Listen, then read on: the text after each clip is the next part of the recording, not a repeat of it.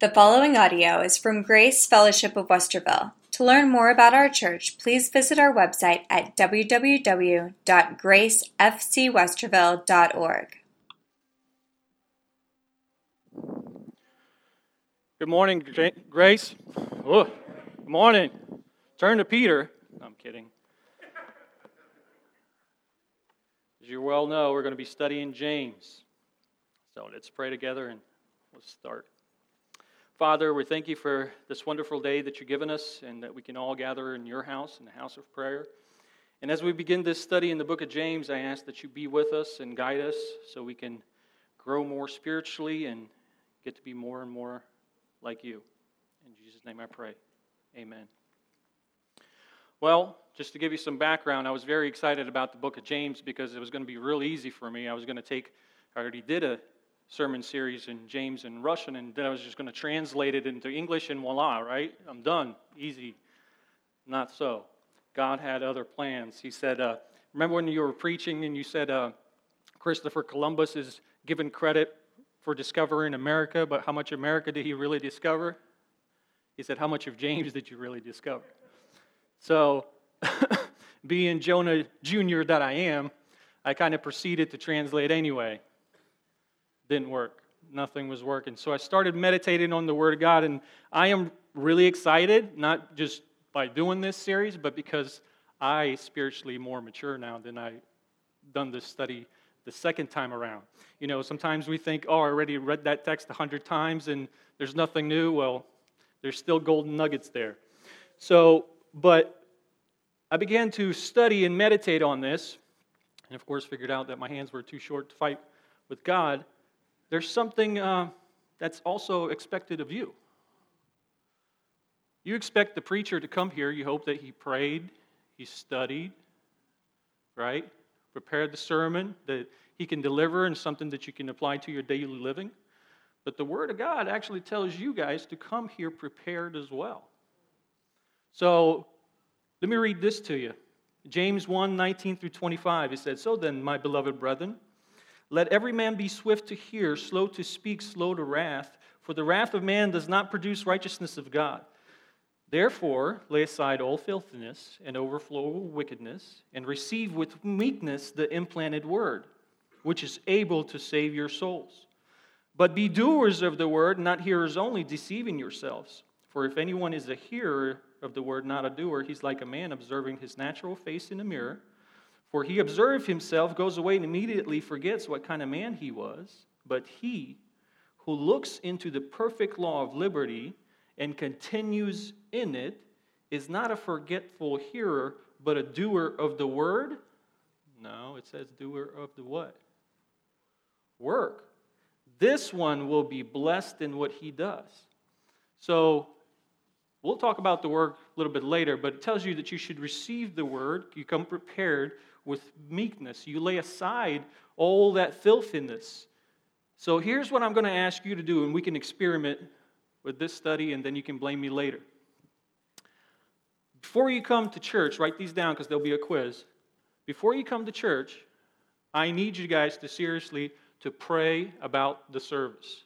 I want you to pray not just for the preacher, pray for the worship band. Pray for anyone who's going to be doing special music or singing during offering. Pray that for that person. I want you to pray for the preacher. Remember, I said the preacher is a newsboy, not an editor, so he delivers the message. And you have to have pray for yourself that you come with an open heart. And when I say open heart, I mean a repentant the heart that is ready to receive the seed. When we plant things, right, it's season to plant things, what do we do? We dig up dirt to put up the seed. So look in your heart. Look at Matthew 13, 4, 9, 4 through 9. It says, and, and as he sowed, some seed fell by wayside, and the birds came and devoured them. Some fell on stony places where it did not have much earth, and they immediately sprang up because they had no depth of earth. But when the sun was up, they were scorched, and because they had no root, they withered away. And some fell among the thorns, and the thorns sprang up and choked them. But others fell on good ground and yielded a crop, some hundredfold, some sixty, some thirty. He who has ears to hear, let him hear. So prepare the good ground of your heart to receive the seed of the word. Second, I want you to bring a physical Bible. I know some people are probably like, what? What's a physical Bible? But a Bible in hand is worth two on a shelf, right? So, and and I'm not against technology, but here's the technology. If we're going to study, and you're really going to study, and I experienced this, you're sitting there on an electronic, then the Facebook message pops up. Looking up the Facebook. Then you get, what, what did preacher say? I want you to be focused on what we're talking about. Why? Because I am not so, I'm a boring pastor sometimes, right? Boring preacher. So you need to pray for me and help me out here, but pay attention because there are some things that will be very, very useful for you in the study of James. So bring a pencil, paper, write these things down, reflect on them. And the last thing is every week, I would like for you to read all five chapters. Every week. It takes 20 minutes, guys. It's only 108 verses. When I say five chapters, it's only 108 verses. It's not that long. I read it over and over, 20 minutes. Read all five chapters. Just read through it. And I know, again, I want you to pray especially for me. I'm asking you that. I need it. And some may be saying, why is he opening up the sermon series this way? Well, Scott said it best two weeks ago. We need to grow up. Time to pull our pants up, I believe those exact, exact words. You see, because God gives us His Word not just for information, that we come here and just get information, He gives it for our transformation. If you, give, if you listen to it, nothing's happening to you, you're in the wrong place. So, regardless where you are in your spiritual journey, you can always go higher. And if you do these things, when we're done with this study, you will be more spiritually mature than you are today. You will be. And that's the point of the Christian life. So, you know, one preacher gave me advice on growing spiritually. He said, go slow, start slow, Get that basics down. Start slow. Don't be try to be a theologian right away. Start slow, go slow, rise higher, and then catch fire. And that's what we need to do as a church catch fire. So, why study James? Why? Martin Luther didn't wanted it out of the Bible, period. Because James shows us, first, it has something for everybody in there. James shows us how to have a living, visible, productive faith in this fallen world. There's those that are going through trials right now. Anybody in the trial? Somebody said there's only three category of people when it comes to trials. Those are in trials, those are people coming out of trials, and those people that are going to go into the trials. Everybody, regardless if you're saved or not, you're going to have trials. You have maybe some of you facing some temptations that you can't overcome. James got something to say about that. You got issues with your speech or your tongue. He's got a whole lot of things to say about that. Financial problems. Maybe some of us can't pay the bills. Maybe we show favoritism to the rich or other people, partiality, and so on. He deals with everyday Christianity. But there's two primary reasons, as we saw. It's to examine the relationship between faith and works. Now, something about the book of James, he was written before the famous Council of Jerusalem in 49 AD. Why am I bringing that up? Because it means it's probably the oldest book in the whole New Testament out of the 27 books. And it reflects the Jewish Christian teachings in its initial stages. Because it was composed before Paul's writing, James discusses the subjects of faith in, and works independently from Paul's teaching. A lot of people get confused that James and Paul contradict each other. They do not. But rather, they supplement. You see, Paul explaining, when, when Paul is preaching, he's explaining how sinners become saints. James is explaining how saints become sanctified. That's what he's doing. James approaches faith subjectively sense of trust and confidence in the Lord, while Paul explains it objectively as an instrument by which a believer is justified before God. So James does refer to faith 14 different times in this letter, but on the other hand, it is filled with commands to obey. Matter of fact, 108 verses, there's 54 counted imperatives, commands for us to obey, almost half. Obedience is everywhere. So, what James is doing, he enlarges our practical understanding of faith and talks about that genuine faith acts and genuine faith works. See, we live in the world, as soon as you talk about obedience, commands, laws, works in the Christian life, what people do? Legalism, legalism, legalism, and run away.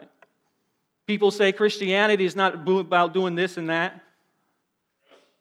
James saying, yes, it is. Yes, it is. And in, uh, we'll get to it, but in James 2 14 through 26, he says, What does it profit, my brethren, if someone says he has faith but does not have works? Can faith save him? If a brother or sister is naked and destitute of daily food, and one of you says to them, Depart in peace, be warmed and filled, but you do not give them the things which are needed for the body, what does it profit? Thus also faith by itself, if it does not have works, is dead. But someone will say, You have faith and I have works. Show me your faith without your works, and I will show you my faith by my works. Not my faith with works, by my works.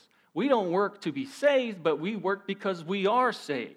You believe that there is one God, you do well. Even the demons believe and tremble. But do, not, do you not but do you want to know, O foolish man, that faith without works is dead? Was not Abraham our father justified by works and then offered Isaac his son on the altar? Do you see that faith was working together with his works? And by works, faith was made perfect. A scripture was fulfilled in which says Abraham believed God and was accounted to him for righteousness. And then he was called the friend of God.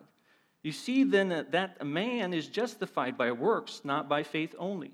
Likewise, was not Rahab, Rahab, a harlot, also justified by works when she received the messengers and sent them out another way? We heard sermon from, from Mike regarding that. For as the body without the spirit is dead, so faith without works is also dead. Dead also. You know, James probably wouldn't make it as a pastor today. But we must be careful to understand the relationship between faith and works because there's two groups they go to, one extreme or the other. They supplement. We have to understand it rightly, biblically, and this book will challenge us. So, nevertheless, the point of James is clear. There is a relationship between faith and works. So, it's immature, slow, you know, it's kind of, to be blunt, it's damning if you try to separate the two. So, there's another aspect of the idea that faith works, not only acts, but James also teaches us that faith is effective in the world and to explore the impact of our faith in the life of this city and in, this world. Like I said, James addresses many practical issues trials, poverty, riches, materialism, favoritism, social justice, the tongue, worldliness. What does worldliness mean? We'll, we'll talk about that. Boasting, making plans, praying, and whatever you do, what should you do when you're sick? He talks about all these things. You see, but there's a tendency in our generation for those, especially who say they're a Christian, they fail to understand that their Christian faith is to have an impact upon on their daily behavior. You all look like saints when you come here. I don't know what you act like when you're outside. There seems to be some kind of disconnect between faith and life. And for many who call themselves Christian, their Christian faith is like a coat they put on a Sunday morning. Put the coat on, they go to the church, you know, they do the rotation, and when church is over, they take their coat off and live as well jolly as they please. Why is that true? Why is it that Christians are convertible people? Angels on Sunday, imps on the weekends, and everything like that. Why? Why is it that many people who say they are saved, they're going to heaven when they die, seem to have no understanding that what they believe is to impact in the way they are and to have, be and behave or live?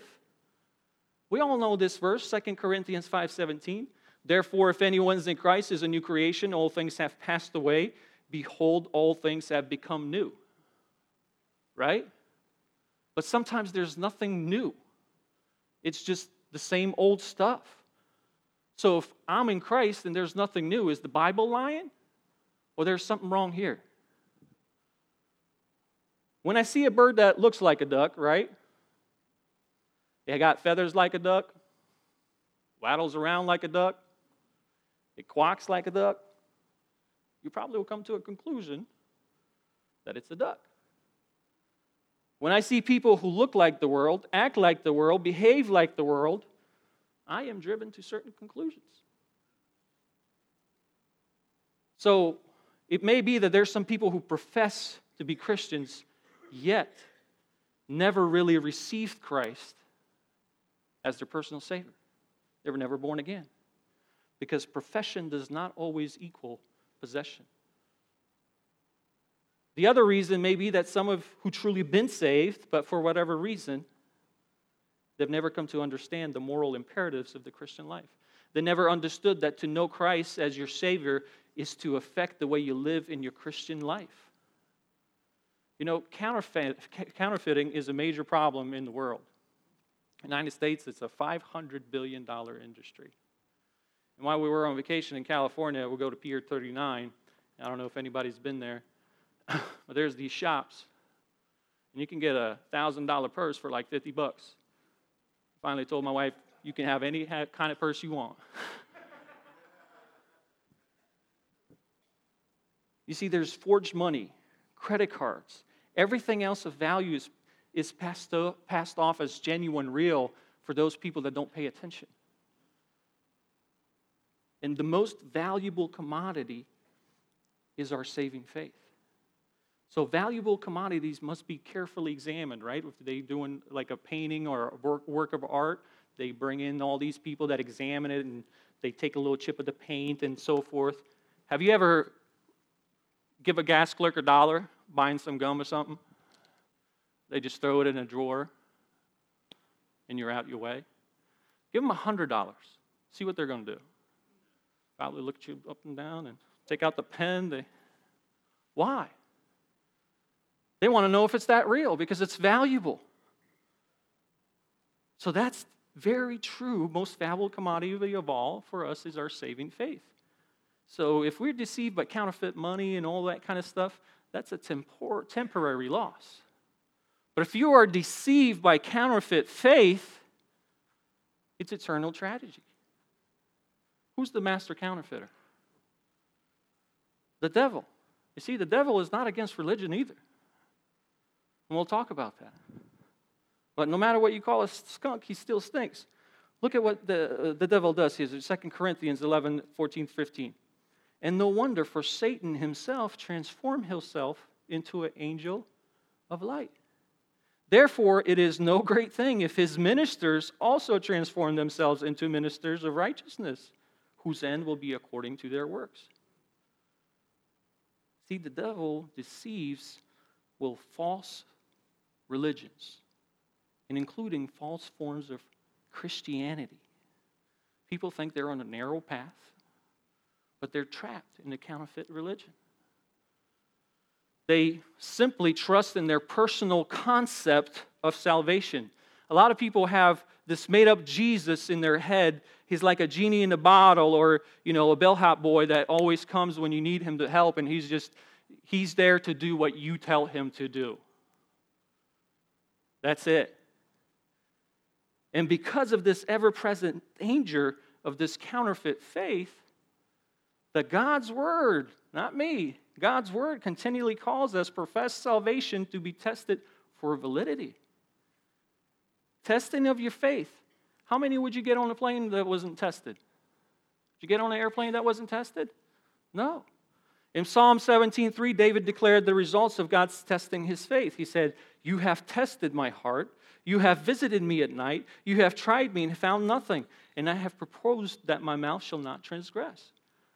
In Psalm 26, first two verses, Vindicate me, O Lord, for I have walked in my integrity. I also trusted in the Lord. I shall not slip. Examine me, O Lord, and prove me. Try my mind and my heart. He echoed the plea in familiar words in Psalm 139 Search me, O God, and know my heart. Try me. Know my anxieties, and see if there's any wicked way in me, and lead me in the way everlasting.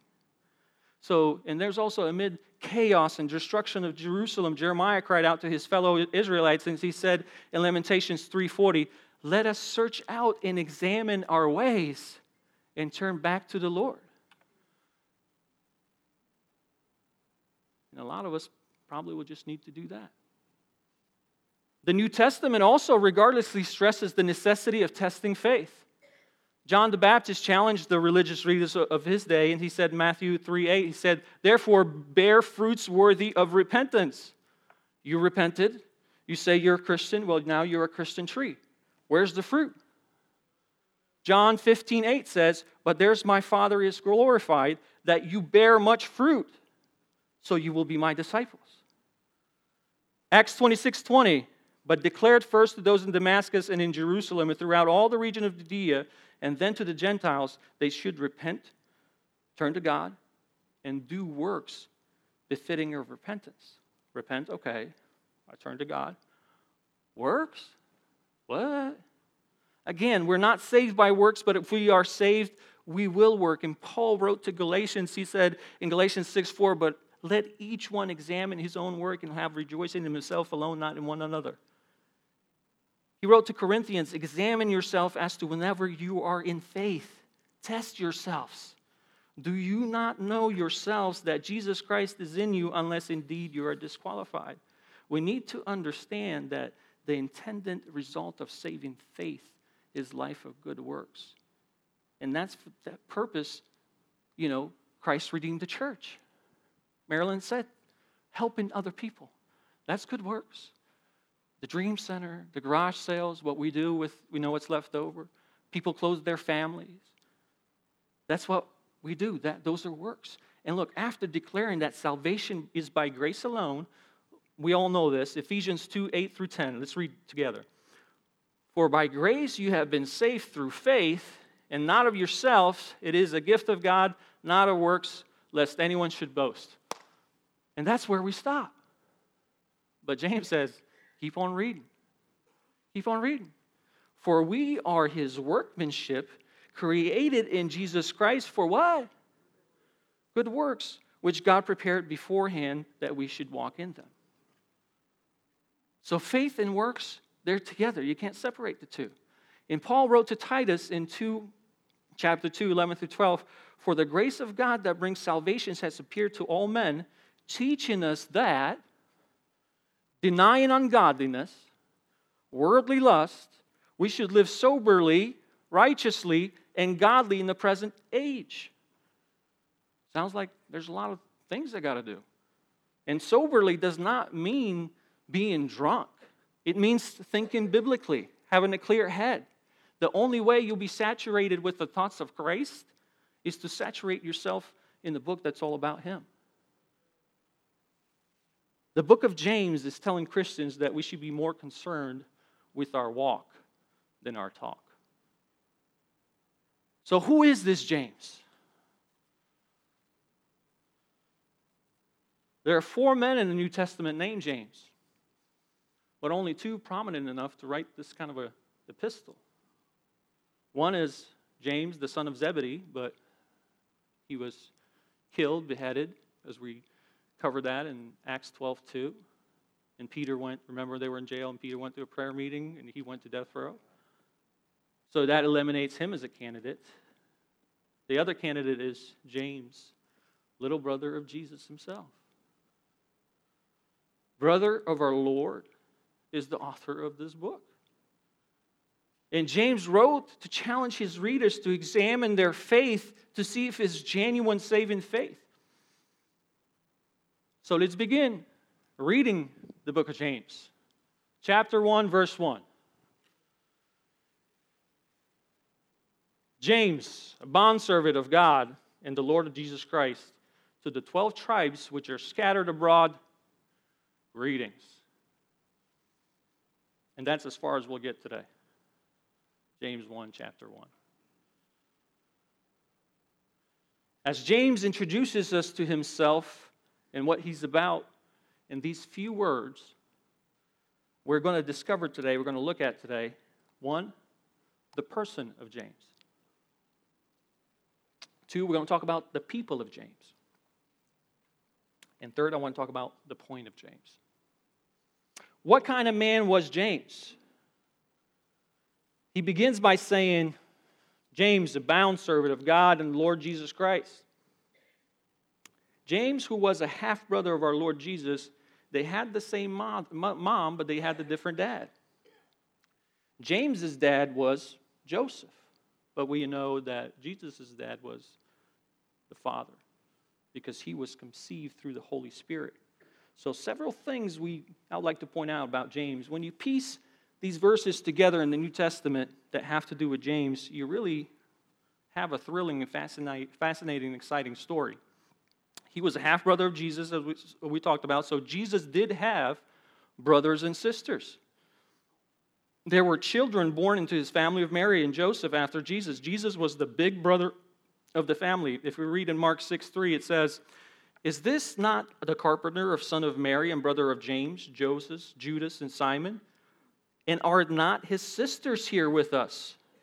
And they were offended by at him. So we know he had at least four brothers. And that Judas there, he's the one that wrote the Epistle of Jude.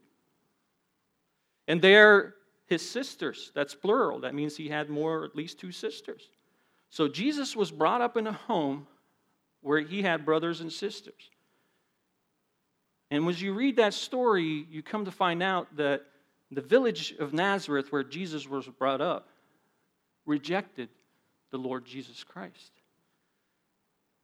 It had to be embarrassing living in this village for the family members and the peers of the family. Jesus said in this uh, very context, that's why he said in Mark 6 4, but Jesus said to them, A prophet is not without honor except his own country among his relatives and in his own house. Jesus experienced one of the bitterest of human sorrow rejection by his hometown and his own family. In fact, one Bible tells us that his brothers thought that Jesus lost his mind. They thought that he gone insane. They came to Jesus and they were going to take him. And look at Mark 3:21. But when his own people heard about this, they went out to lay a hold of him, for they said, he is out of his mind. So Jesus is out there talking, and Ma says, Go get Jesus. Here comes James, like, Man, how many times I got to go get this crazy dude? And he's the older brother, too. In fact, there was absolute open disbelief in John 7. On, um, if we read John 7, 3 to 5, his, his brothers therefore said to him, Depart from here and go to Judea, that your disciples also may see the works that you are doing. For no one does anything in secret while he himself seeks to be known openly. If you do these things, show yourself to the world. For even his brothers did not believe in him. Their unbelief lasted through Jesus' entire earthly ministry. If you recall, when Jesus was crucified, and his mother's right there, who did he tell to take charge of his mother? John.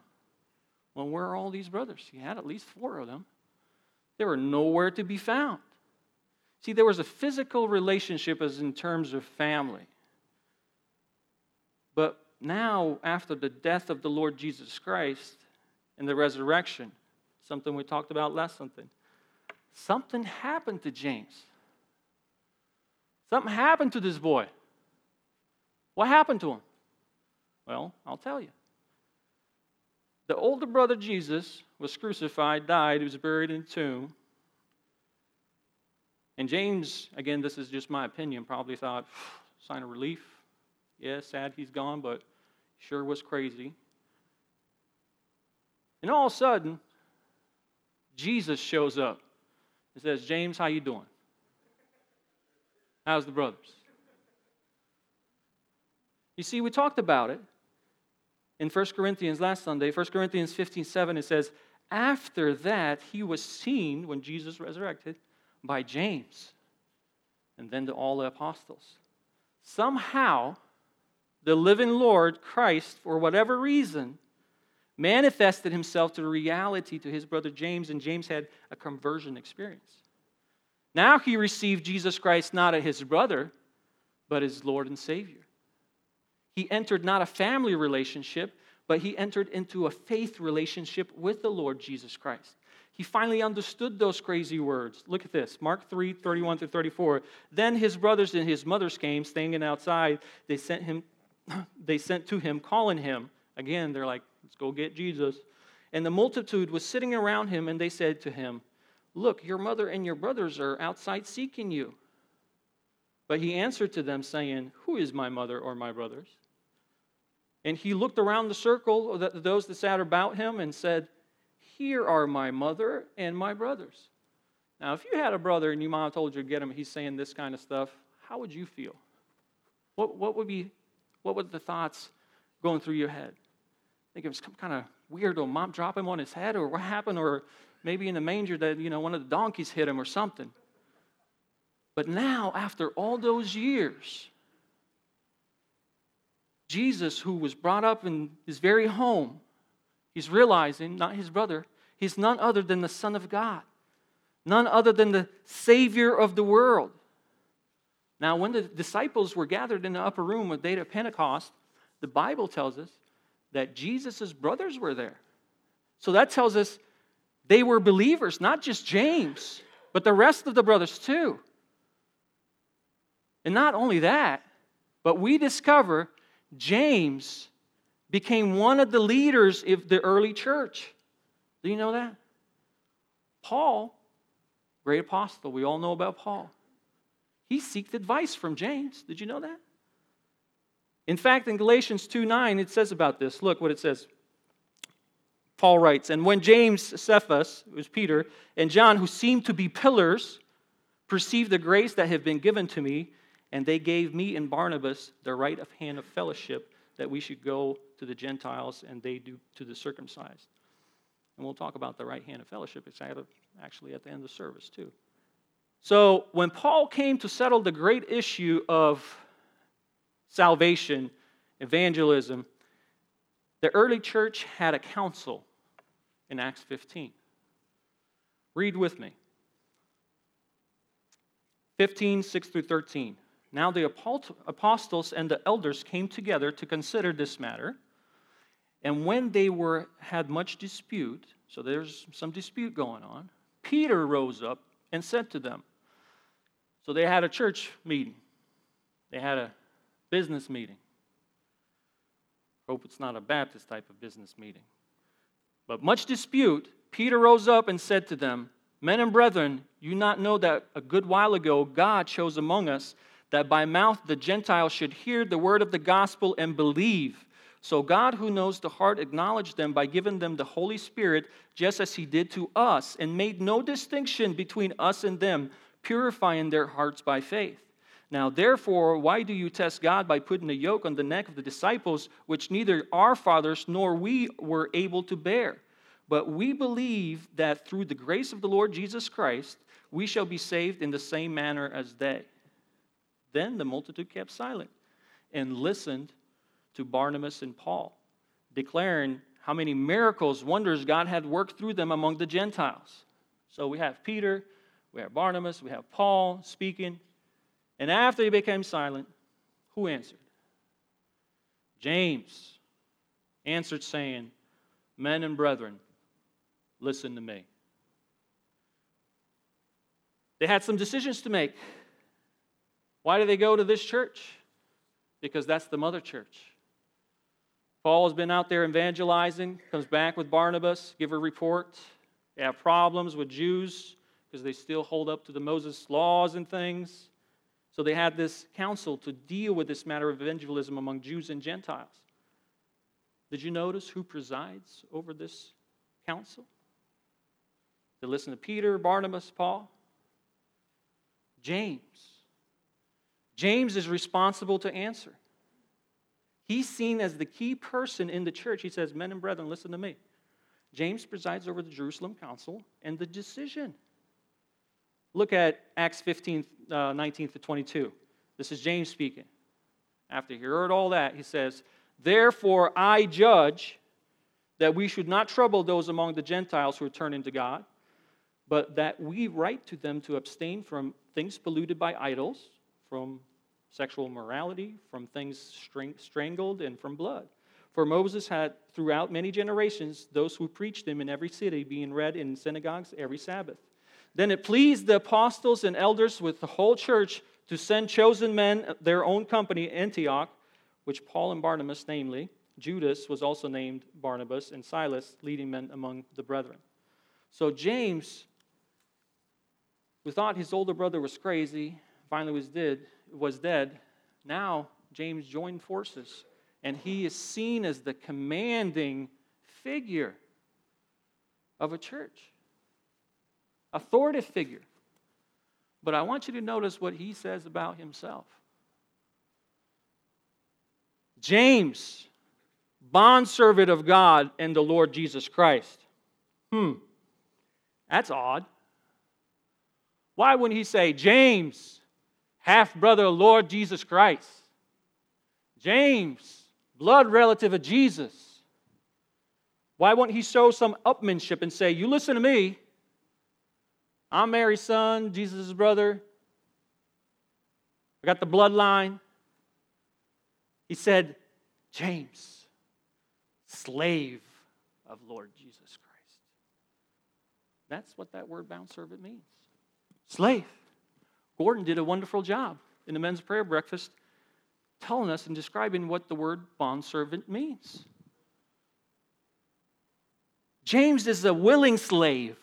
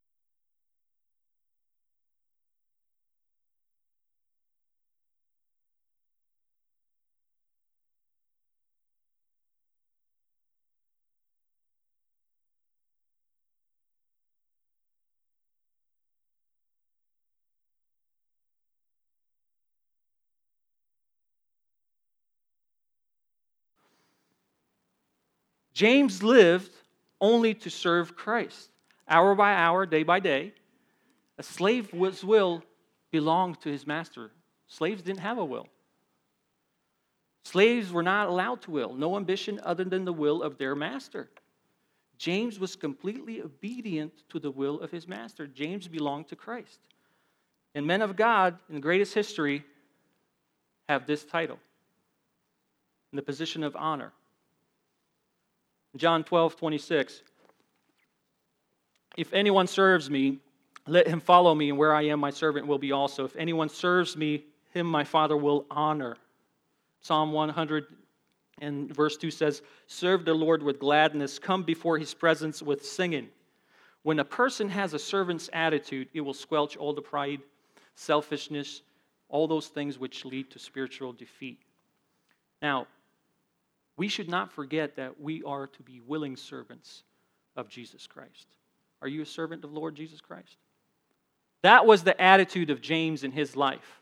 Moses, Joshua, Caleb, they're all known as servants. In fact, James referred to himself as a bound slave, shows his attitude of obedience, humility, loyalty, because the slave had no rights. As I mentioned before, we belong to Christ. In 1 Corinthians 6 19 through 20, it says, Or do you not know that your body is a temple of the Holy Spirit who is in you, whom you have from God, and you are not your own? For we are bought at a price. Therefore, glorify God in your body and spirit, which are God's.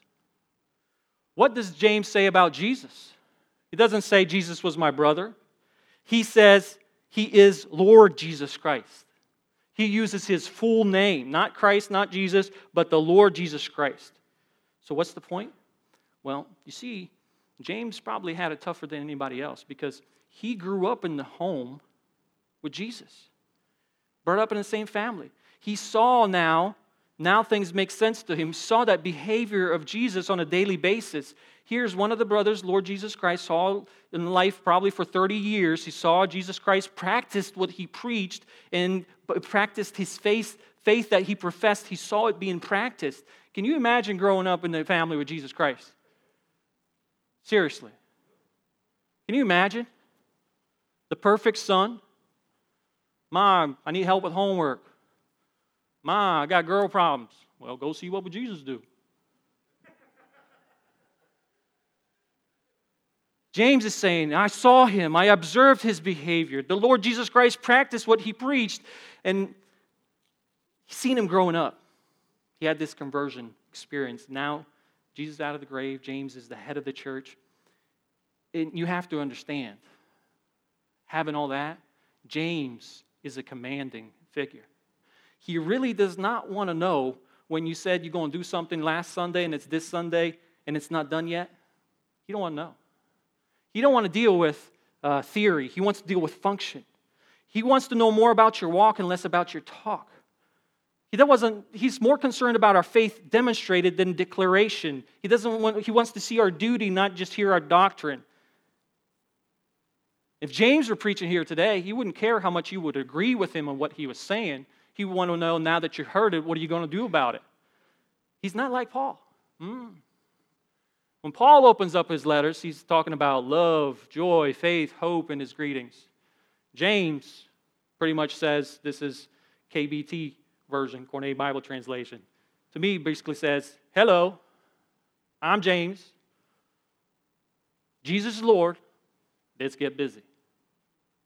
That's it. That's the mindset of James. So, as we go through the study, it's important that you understand that. That's the personality of this man who wrote this letter to us. So, the people of James, and be patient with me. I know I'm a little over, but it's important that we get through this. The people of James, 12 tribes scattered abroad, James 1. James, bound servant of God, the 12 tribes which scattered abroad, greetings. James wrote to Christian Jews living outside of Palestine. The term 12 tribes can only mean the people of Israel, Jewish nation fact that many Jews lived outside their promised land is evidence that they had spiritual decline of the nation. God, had scattered them. If you read Deuteronomy 4 25, 27, and he says, When you beget children and grandchildren, you have grown old in the land, and act corruptly, and make carved image in the form of anything, and do evil in the sight of the Lord your God to provoke him to anger, I will call heaven and earth to witness against you this day that will soon utterly perish from the land which you cross over Jordan to possess. You will not prolong your days in it, but be utterly destroyed, and the Lord will scatter you among peoples, that you will be left few in number among the nations where the Lord will drive. So when Peter addressed the, the congregation or the people at the Pentecost, it lists all these peoples coming from their different nations. So the problem was they were Jews living outside Israel. So they had two problems. They were persecuted by the Gentiles because they're being Jews, and they were also persecuted by Jews themselves because they were Christian Jews. And many Jews left Palestine on their own to live in Syria and Egypt. And if you study history, Alexander the Great founded Alexandria and opened up the city to Jewish people and over a million Jews went in there. And in Syria, Jews settled in Antioch. And that's where the name Christians actually came about. And as persecution escalated in Jerusalem, Jewish Christians scattered all throughout the world. Now, I'm not going to preach too much on history because one preacher told me, don't preach history, preach his story. So well, we'll skip that. But the point of James, as we study this book, you'll discover these Jewish Christians are, were having the same problems in their personal lives and in their church fellowship. For one thing, they were going through difficulties of testings. They were facing temptations to sin. Some believers were catering to the rich while others were being robbed by the rich. Church members were competing for church offices, particularly teaching offices. There was jealousy in the church who wanted to be a pastor, and that's why James reminds them and writes them there's a price to pay. James in 3 1 says, My brethren, let not many of you become teachers, knowing that we shall receive a stricter judgment. One of the problems of the church was failure that many, many failed to live what they professed to believe. The tongue was a serious problem. It was so much that it was creating wars and divisions in the church, worldliness. As we review the list of problems, they're not much different problems than the problems of the local church today, are they? Do we not have in the churches people who are suffering for one reason or another? Do we not have members that talk one way but walk another way? Is worldliness not a serious problem? Are there Christians who cannot control their speech, their tongue? It seems to me that James is dealing with very up to date issues. And all of these problems have one common cause spiritual immaturity. Spiritual immaturity, that's the point. These Christians were not grown up. And as we go through this book, you'll see the word perfect many times. It does not mean perfect as imperfect, it means mature, complete. In James 3 2, he says, a perfect man. It doesn't mean sinless man, but rather who's mature, balanced, grown up. Spiritually mature is one of the greatest needs in our churches today. I mean, unfortunately, most Christians rather play than pray and work on their uh, work on themselves and serving themselves instead of Christ. And the members are not mature enough to eat solid spiritual food that they, they need to be fed milk. And that's the problem. People constantly being fed milk, they don't grow. Hebrews 5 11, 14 says this Of whom we have much to say and hard to explain, since you have become dull of hearing. For those by this time you ought to be teachers, you need someone to teach you again the first principles of the oracles of God, and you have come to need milk and not solid food. For everyone who partakes only of milk is unskilled in the word of righteousness, for he is a babe. But solid food belongs to those who are full age, that is, those who by reason of use have their senses exercised to discern both good and evil. So, spiritual maturity is number one problem in the churches. And sometimes God is looking for mature men, women to carry out his work, and all he can find is little children that can't even get along, right? So, how I'm going to kind of skip through and we're going to end here. How, how are we going to get the most out of this study? I'm going to give you five essentials to get the most out of this study. Number one, first of all, the essential we must be born again. We must be born again. Apart from spiritual birth, there can be no spiritual maturity if you're not born again. A lot of Christians have been starched and ironed, but they've never been washed. They were never born again. That's number one. And actually, James mentions it in James 1:18 says, Of his own will he brought us forth the word of truth that we might be a kind of first fruits of his creatures. And it's a parallel text in 1 Peter 1:23, having been born again, not of corruptible seed, but incorruptible, through the word of God, which lives and abides forever. The second is we must examine ourselves in the light of God's word. The Bible compares, James compares the Bible to a mirror, and we read that in James 1 through 22, 24. But be doers of the word, not hearers only, deceiving yourselves. For anyone is a hearer of the word, not a doer, he is like man observing his natural face in the mirror. For he observes himself, goes away, immediately forgets what kind of man he was. So, as we study the scriptures and we go through it, there's going to be a divine mirror that you need to look at. And we must be honest with ourselves in what we see. Not merely glance, but take a deep look.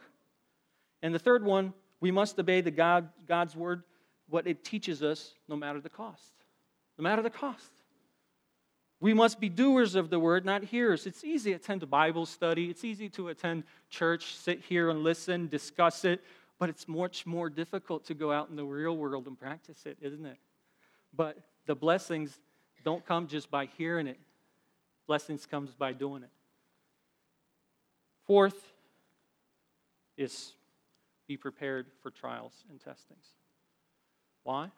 Because anytime you get serious about your spiritual growth, the enemy gets serious about opposing you. So the real examination is not in Bible study, but in the school of life. So you hear this, you're going to try to make it right, you will have, you know, the enemy is going to be going after you. And finally, we must measure our spiritual growth by the Word of God. Don't measure yourselves to another Christian, Bob, John, whatever. I said there's two dangers to that. You might lay inside the gutter and say, Oh, I'm, I'm a little bit taller than this guy. Or you might be comparing to yourself and say, I can never be like that guy, and be discouraged. Always measure your spiritual growth by the word of God. Ephesians 4:13 says, "Till we all come to unity of faith and of the knowledge of the Son of God, to a perfect man, to measure of statute of fullness of Christ." You see, uh, not everyone who grows old grows up And for time, I'm going to skip the story. There's a difference between age and maturity. Just because somebody's been a Christian for 10, 20 years doesn't mean that they're spiritually mature. They should be. So, mature Christians are happy Christians, useful Christians, Christians who help encourage others, build other, other people up. They build their local church. And as we study James, with God's help, we will learn together and we will mature together. And speaking of growing and maturing together, it is said that a Christian without a church is like a child without a family or a man without a country. And in this cold world, we all need a place where we can be loved, have fellowship, have people pray for us, have happiness. So remember when I said we're going to do the right hand of fellowship? I'd like for the following people to stand up Vincent Marilyn Mason, Stacy, if they're here, Stacy Cochran. Kefa and Lanika Kadenge. Grace family, these are new members of Grace Fellowship. They're kind of stuck in the middle. You know, we are waiting on the Constitution. Welcome. So extend your right hand of fellowship to these guys. And I'm going to end in prayer. Thank you. I'm going to end in prayer, and then, and then Dan will lead us in a song. Heavenly Father, thank you for your word, for this book of James that's such a wonderful practical manual on our Christian living. Thank you that it deals with not theory, but with the areas all of us need to work on our attitudes, our actions, our words, our thoughts, our relationships. Help us mature to grow up and be more like you.